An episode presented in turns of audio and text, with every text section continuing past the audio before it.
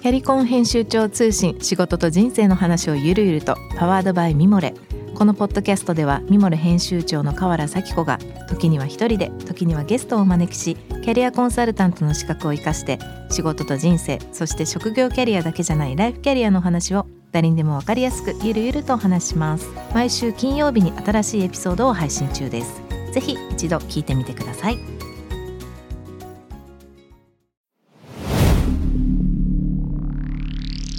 こんばんは。ナビゲーター中道大輔です。Vision to the Future 日本のカルチャーを作り出すものこと人の魅力を引き出し世界に向けての価値観を共有するクリエイティブプログラムです。6月の15日夜の2時です。どうでしょう？梅雨のど真ん中でもう暑くてしょうがないかな。今日収録してる時はそうでもないんですけどはあの日本の夏が本当に好きじゃないのでちょっとこの前も言ったかもしれませんがなかなか辛い日々が続いておりますが。この番組 Vision to the Future は JWAVE の音声コンテンツ配信サービススピナーを通じてポッドキャストでも配信しております。詳しくはスピナーで検索いただくか番組ホームページからご確認ください。番組への質問感想はぜひ番組のホームページの方からお願いいたします。ツイッターはハッシュタグビジョンフューチャーをつけてつぶやいてください。インスタグラムも始めております。えー、ビジョンフューチャー813。ぜひそちらの方もご確認ください。今週のゲストは、えー、先週に引き続きまして、世界一のメガネ店と称されるアイウェアのセレクトショップ、グローブスペックスの代表、岡田哲也さんをお迎えしたいと思います。えー、こんばんは。こんばんは。先週に引き続きありがとうございます。よろしくお願いします。はいちょっとじゃあまた僕の方から簡単にですが岡田さんの、えー、プロフィールの方をご紹介したいと思います、えー、グローブスペックスの代表でいらっしゃいます。都銀で勤めた後大手メガネ販売会社を得て、えー、1998年に東京渋谷にグローブスペックスをオープン。えその後2017年からイタリアのミド店で2年連続のベストアワードを受賞されもう今では名実ともに世界一のメガネ店に選ばれてらっしゃいます。先週のお話あの非常に面白い話がたくさんあってあの僕の中では日々大事にしていることだったり楽しいことをどういうふうに提供するかでしたり、まあ、すごく言葉の端々にこう人のためになれるかどうかみたいなことをすごく考えてお店というかブランドとかやられてるんじゃないかなっていうことがすごく印象的だったんですけれども、まあ、その中で先週の最後にもおっしゃってましたけど世界中の人たちとまあいろんなつながりを持って今まで来られてる、まあ、流れがあって今があるとすごく思ってたんですが今週はですねちょっとそのまあ一人の日本人としてあの岡田さんが今までやられてる中でこう、まあ、世界の方々たくさんいろんなことを話したりあの仕事もそうですしプライベートももちろんそうだと思うんですけどもやられてる中でどうですかねこう、まあ、それこそ一番初め年少期にニューヨークにお父様の転勤で行かれた時から海外との接点っていうのはあると思うんですけれども日本、まあ、僕はすごくその期間僕はちょうど88年から行ってましたけど日本とか日本人っていうのがすごく変わって変わっていうなんていうんですか日本人が見られ方というかポジションがすごく変わってった時期が特に90年代から2000年前半ぐらいまであったと思ってるんですけど和田さんの中で何かその日本人としてっていう意味だとどういった変化がこれまでありましたか？うん。初めて自分が、あの海外にとってのはえー、っと69年のニューヨークだったんですけど、うん、あその頃はまずあのジェット機がなくてですねプロペラ機で まず西海岸の辺に降り立ってそこで燃料補給してからまたアメリカをこう大陸渡るみたいなそんな時代だったんで日本からニューヨーク行くのにまず30何時間とかかりますね。なるほど。はい。で、また最初向こう行って驚いたのは、あの、日本のその企業とか、こう何も有名なものがなかったんで、うん、まず日本人ってイメージ自体がアメリカ人何もなかったんで、ね、うんうんうんまあ、トヨタもパナソニックも誰も知らないようなそんな時代でしたんでね。うん、ですからまず学校行ってみると、あの、本当にこう人種差別が普通にあってですね、うん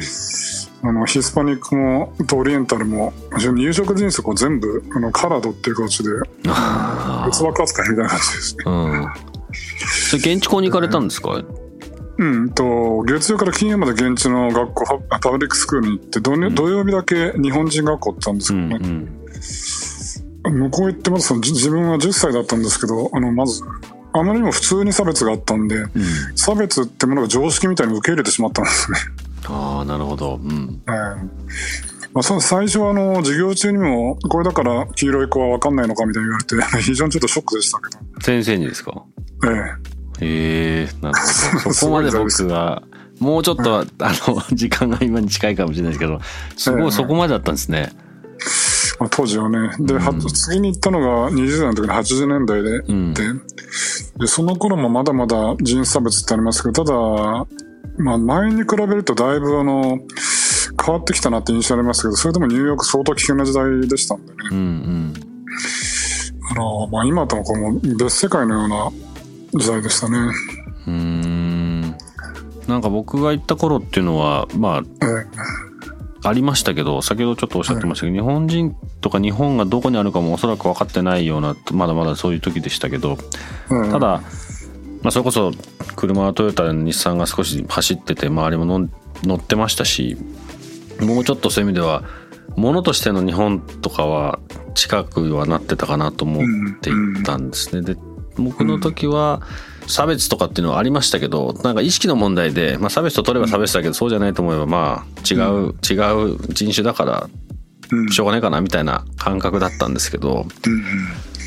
先ほどの話からするとだいぶこうそのまあ60年代からこう80年代ぐらいにこうだいぶそこ変わってった中であれですね、うん、その次に行かれたその仕事として行かれてたじゃないですか。ええ、その頃はただあんまり日本人だからみたいな感じではないなかったんじゃないかなって印象を受けるんですけど先週のお話聞いてると。その80年代は確かにあの日本の車とか電化製品とかものとしてこう評価されてて、うん、まあ日本人は勤勉でいいもの作るみたいなそういう評価非常にありましたね。うん。ただその感性の部分でアートとかファッションとかっていう部分では、まだまだ全然って感じでしたんでね、うん、当時あの日本人をこうよく新聞なんかで封じ画で見ると眼鏡かけてカメラを首から据えていって、うん、そういうこうカートゥーンみたいなよくありましたけど、ね、ありましたね、うん、そういうイメージを例えばアメリカ人が持ってたとしても先週のお話でその10ヶ月間やられたところのお店っていうのは、まあ、日本人の岡田さんともう一人の方が自分たちの感性を思いっきり出したお店としてやった時に現地の人たちがそれを自然にアクセプトしていったっていうことだと思いますけど。まあ、ニューヨークはあの新しいものをアクセプトするってことはあの自然にありますんでね、ただ当時あのオリエンタルがあのファッション的なものに関わって何か影響が与えるってこと自体が非常に珍しかったんで、うん、日本人が運営してる面白いメガネがあるってこと自体が割とちょっと評判になってたみたいですね。あ逆にね。なるほど。えー、うんえーなんかそれはあれですか日本人としてっていう部分をすごいどっかで意識とかしました？いやそれはもう全然なくて、うん、私たちも完全にその時は、まあ、ニューヨークっても人種のるつぼですみたいな、うん。うん、メルティングポットとかよく言われてますけど、うん、だからあんまりあの日本人だからとかっていうことだけじゃなくて世界中の人が集まっていろんなチャレンジしてる街ですみたいな、だからあんまり日本人ってこと意識しなかったです。ね。うん。なんか今そのまあこの番組の少しテーマでもあるんですけどあのなかなかまあ僕ら勝手な僕の視点ですけど日本にはいいものがたくさんあると思ってるんですね。特にその日本の平均点っていうのはいろんな意味で世界の平均その国々の平均点の中でいうと多分おそらく世界で一番高い気がしてるんですけど、うん、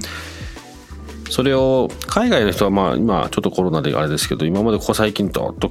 日本に来る人たちの数もそうだし機会も増えてきてでそこで日本のそういうのを知ったり見たりこう経験することで向こうに帰ってその価値を伝えていくっていうようなことが多く起こってる気がするんですけど、うん、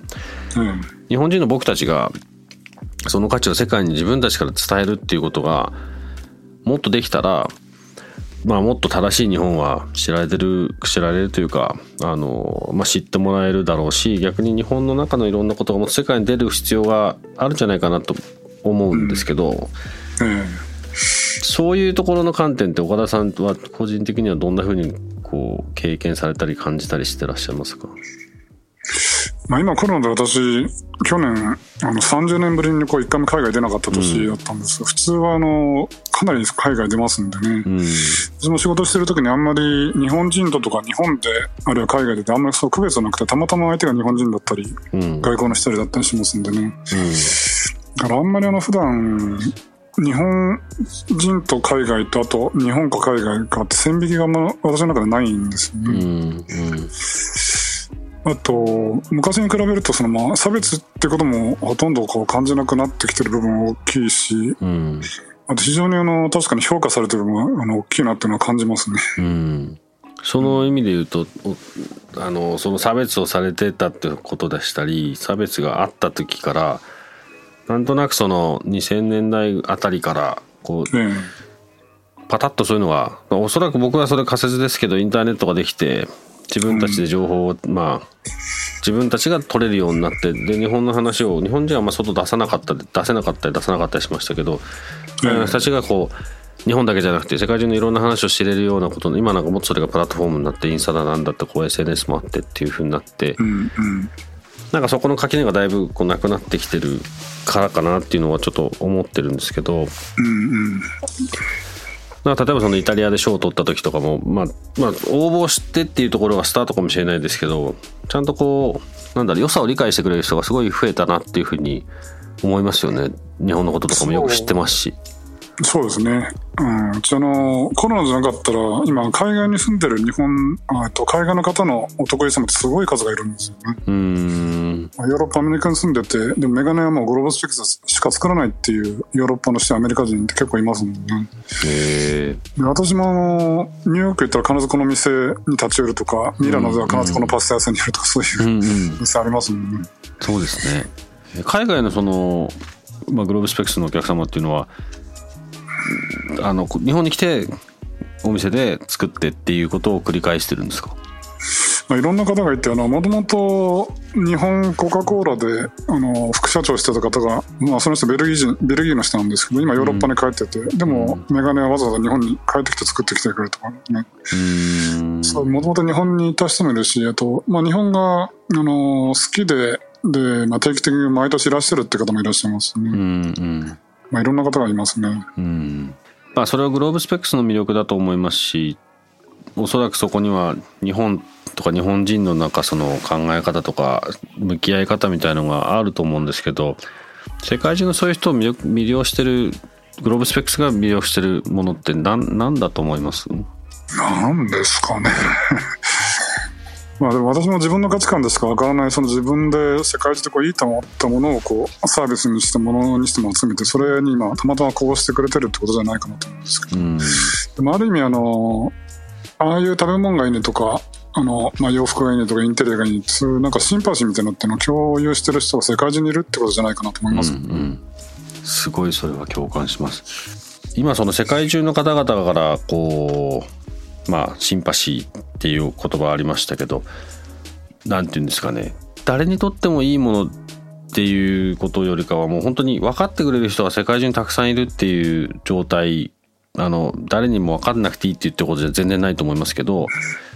自分たち、ま、岡田さんたちが信じてるこういうことがいいんだよね。こういうことを提供したいんだよねっていうことが伝わってる人がたくさん世界にいるっていうようなふうに僕はちょっと取ったんですけどなんかそういう人たちがたくさんなんていうんですかねそういう人たちとこうつながるきっかけっていうのはみんなやっぱお店を中心にされてるんですか？でも多分ですけど私自身もかなり海外出ますんでねそのもともと私がいいと思ってる価値観っていうのは実は海外で見た何かにヒントを得てるとか、うん、大元は海外にあったものを日本で私がまたちょっと変えてるってことですね、うん、だからその境界線がないことが大元は実は海外あったものを私が違う形でプロデュースしてるとかっていうこともあり得るかなと思って。うんからそのソースからしてももうあんまり垣根がなくなってきてるからそれに共感する人も垣根がなくなってるんじゃないかなと思います、うん、そうだと思いますね確かに、うん、あの僕、うん、よくそれあの社内とか自分がプレゼンする時によく話すんですけどあのこれいいとか悪いとかで全然ないとは思ってるんですけど今までの日本の企業、まあ、今も結構そうかもしれないですけど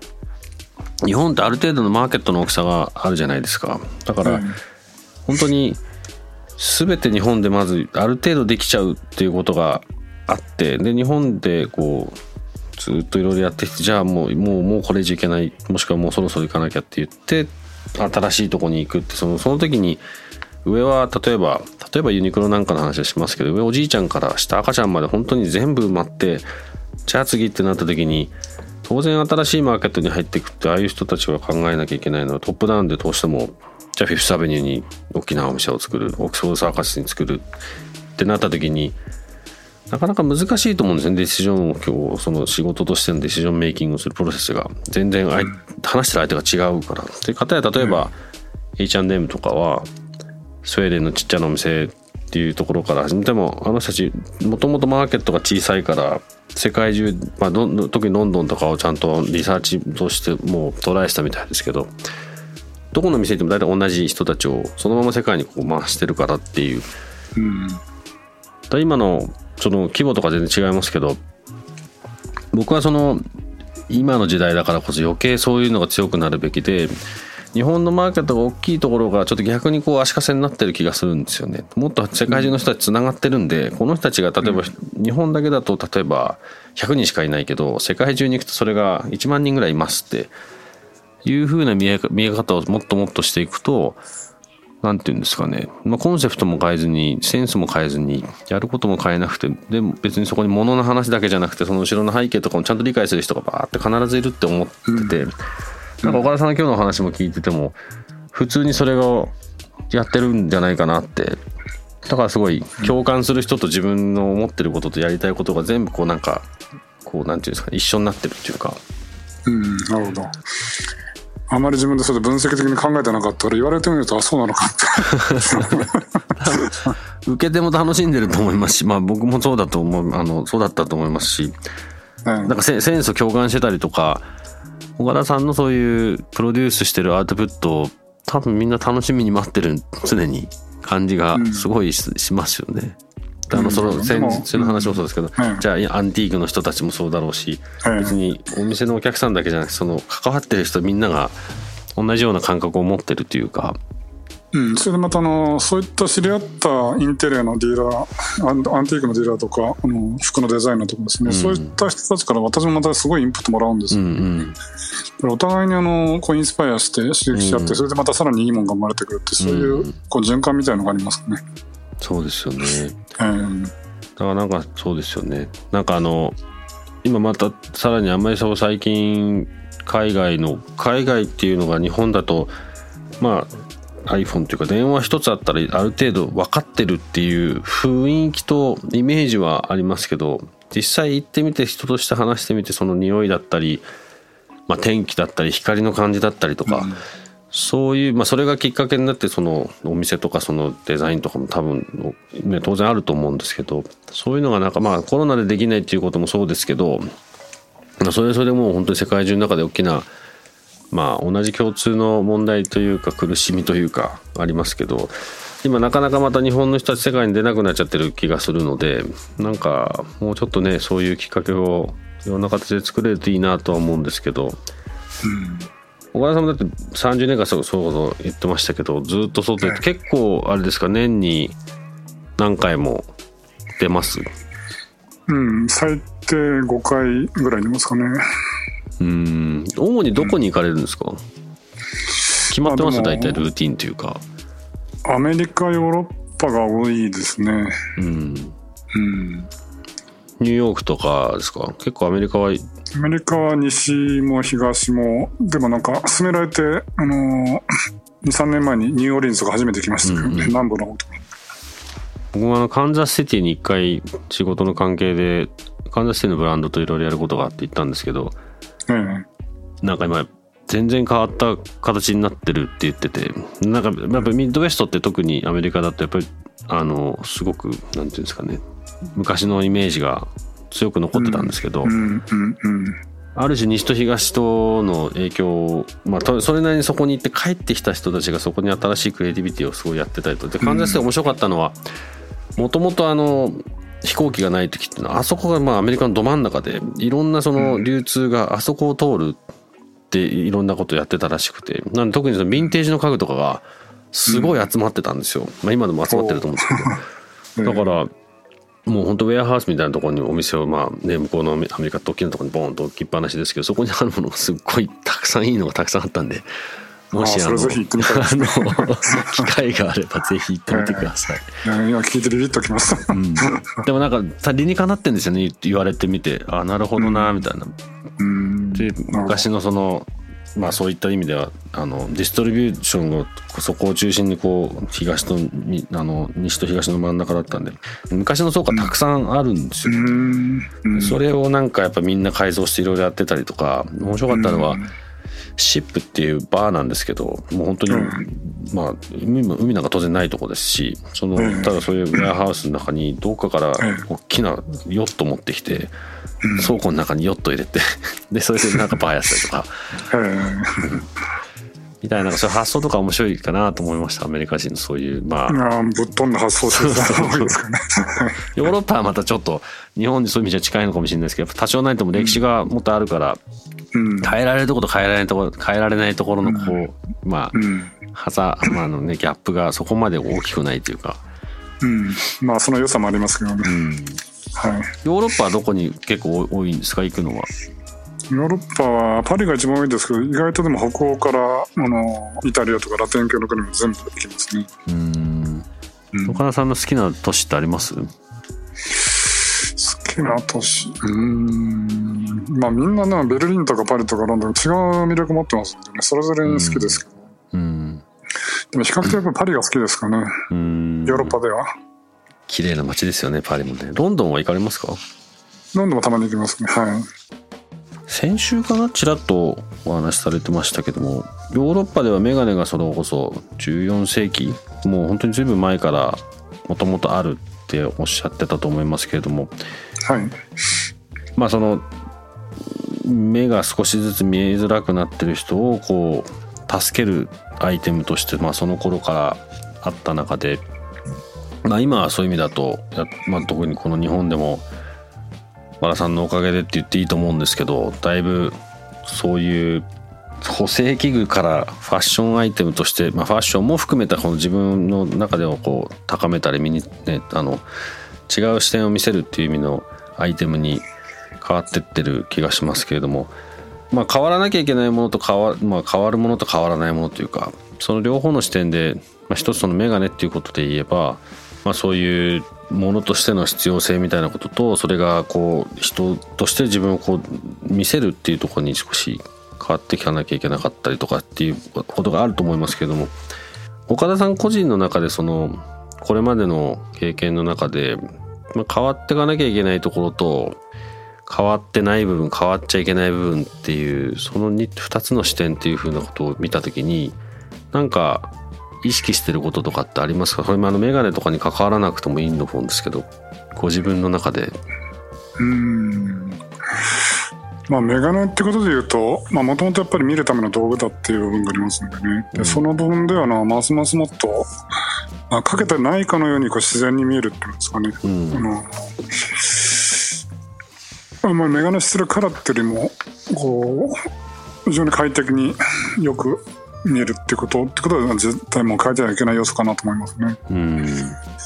こで変わってきてる、ええ。どうぞどうぞ。っていうはい、変わってきてるって部分でいうとあのメガネがあのそのさっき中世からあるって言ってたんですけどね実際あの19世紀末まではあのメガネって非常にお金持ちの特権的なこう道具だったんですね。うん。っていうのはあの産業革命が起きるまでは、まあ、まではあのほとんどこう文章が読めないとかっていうこう方々多かったんで。うんなんであのメガネができるっていう方はあの宗教関係者かあとちゃんちゃんとした教育を受けられる貴族とかですねヨーロッパの中でも特権階級だけだったんです、一般のあの人たちでこう字が読めない人たちはまあメガネが必要なかったんですけど。ああなるほど。うん。で産業革命以降にあの教育が普及してから、まあ、みんながその 学校に通うようになってそれでメガネがその字見るために必要になってきたんですよ。ねうんうん。だからメガネがあの一般的なこうみんながかけるアイテムになったのは結構歴史が浅くてまだ200年も経ってないんですね。うん。確かに。19世紀末ぐらいからですんでね。うんですからそこからあの、まあ、最初見るための道具っていうとこからこうだんだんあの発展して、まあ、ファッションとかあるいは今あの自己表現のツールとかですね、うんうん、最近あの大企業のこう CEO の方であの自分がの世間だと社員にもいいトップのイメージって作るために眼鏡をかけるとかそういう方々もいらっしゃいます。し、うんうん、随分その眼鏡のあり方っていうのも随分変わってきたなっていうのは思いますね。うん、うん、これからはどういう変化はしていくと思いますか？これからやっぱり今、まあ、全般的にあのどんどんその大陸を作って消費してっていくんじゃない時代っていうのをこう、うん、大事にしていかなきゃいけないと思うんでそのサステイナビリティみたいなことですね。うん、から、まあ、大事にこうずっと使えるものだったら、うん、あの自分がずっと愛用するものでしょうけど子供から孫へとかバトンタッチとかそういうアイテムもあってもいいと思います。ね。あとそのうちのアンティークのアイテムの中にあのもう50年とか100年ぐらい近く前に作られたものっていうのをパーツとして使ってそれをあのまた再生して使ってるってそういうあのアンティークの銘柄のコレクションがあるんですけど、うん、まあ、今後のどんどん作ってただ消費してっていうことから、うん、ものを大事にしながら楽しんでいくってそういうこともやっぱり必要なんじゃないかなですね。岡田さんそれも随分普通に今までもやってらっしゃいますよねきっとね。まあそうですね視点的にまたアンティークのをずっと使い続けてるそういうこともありますね。うん、うんまあでもそれ本当に大事だしあれですね。あのずっと使使いたいですもんね。僕そうですうん。それとやっぱメンテナンスだったりこう安心してこれ持っていくとちゃんと元戻してくれたりとかっていうのは、うん、やっぱそばにいるかどうかって大きいですよね。そうですね。うん、うん。あの先ほどちょっとお聞きちらっとしましたけどもあの渋谷店の方で少し新しいことを試みを始められたということだったんですけどもどんな話を今進められてるんですか、はいね、渋谷店は4月にあの大元スタートした場所にあのまた、うん、古巣に戻ってきたような形を取ってて、うん、でその売り場の中であの新しくあの予約制のお見立てサロンっていうのを開始したんですね。へえどお見立てですか？それは岡田さんがやってらっしゃるそう私が個人的にお客様に眼鏡をお見立てするっていうそういうスペースを設けて。へえ。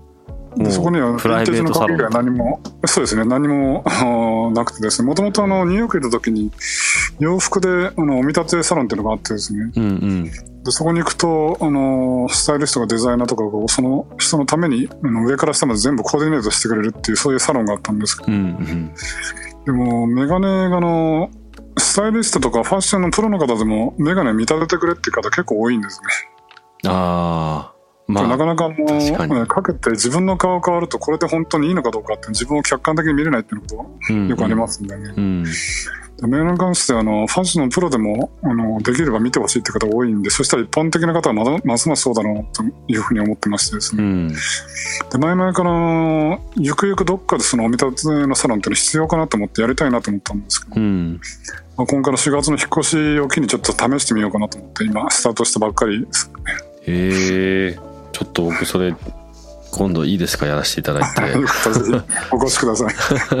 それあのリスナーの方がもしやりたいってなったらどうすればいいですか、ええ。あの渋谷店にあのご連絡いただいて予約入れていただければ対応しますので。あじゃああのビビたらあれかもしれないですけどうちのツイッターにあの、はい、ちょっとリンク貼っときますので。よろしくお願いします。もしこれ聞いてらっしゃる方渋谷店のぜひリンクから行ってみてください。でも本当にそうですよね。自分、あの、ただ、グローブスペックスのお店の方ってほぼそれに近いと思いますけど、ちゃんと見立ててくれてますけど岡田さんがそれ個人でもう何もなしにやってくられてそれはそれですごい価値ですねきっと。いやまあだけど頑張ります。本当に何もなし何も持ってかずにそこに行くともうあとはいろんなこと持ってきてもらって、最後出る時ははいバシっていう感じになるんですね。そうですね 素晴らしい。ということでじゃああれですかね。あの本当に先週今週ちょっとまだまだ話し足りないことがたくさんあるんですけどあのなんとなくちょっとこの前もあの話しましたけどもちょっと僕個人的には僕の中でグローブスペックスの裏側がなんとなくつながったということですごい面白かったですしリスナーの人もすごくなんだろう岡田さんのこう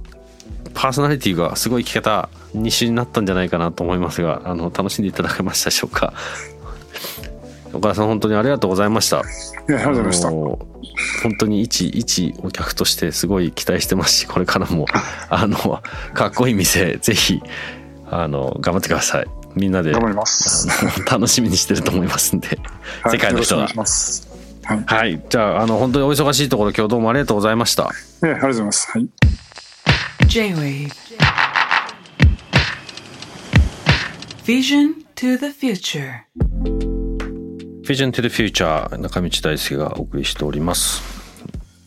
えー本日の岡田さんのお話いかがでしたでしょうか？僕が印象的だったのはあの先ほど最後にね渋谷店で始めたとおっしゃってた見立てサロン。のまあそのこと自体岡田さんが多分あの何もなしに行くと全部見立ててくれるっていうこともそうなんですけどちらっとおっしゃってましたけどその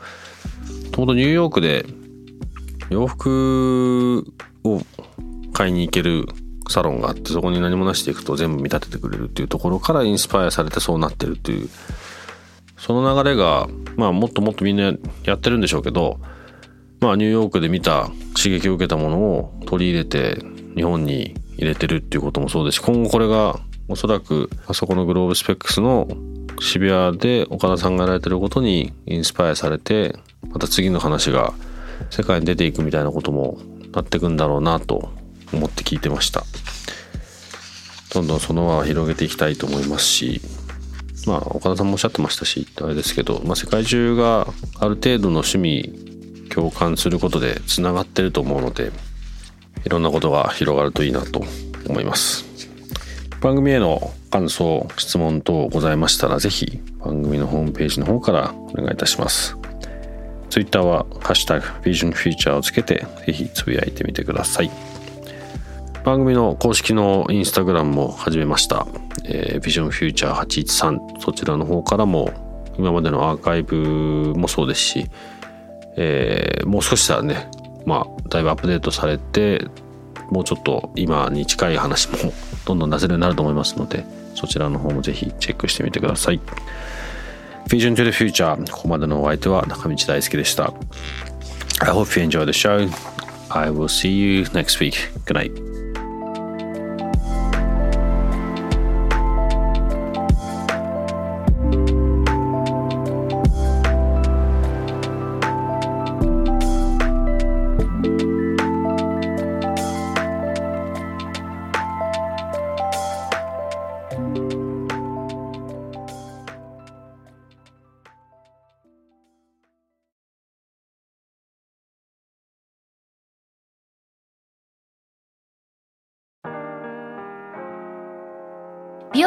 神崎めぐみと編集者の大森洋子でお届けする雑談ポッドキャスト「ウォンと私のお名前なんての?ふと私って誰なんだ？と自分がぐらついてしまうそんなあなたと毎日を楽しくするサバイバル術を一緒に考えていきます。ウォンとは毎週水曜日朝5時に配信。ぜひお聞きのプラットフォームでフォローしてください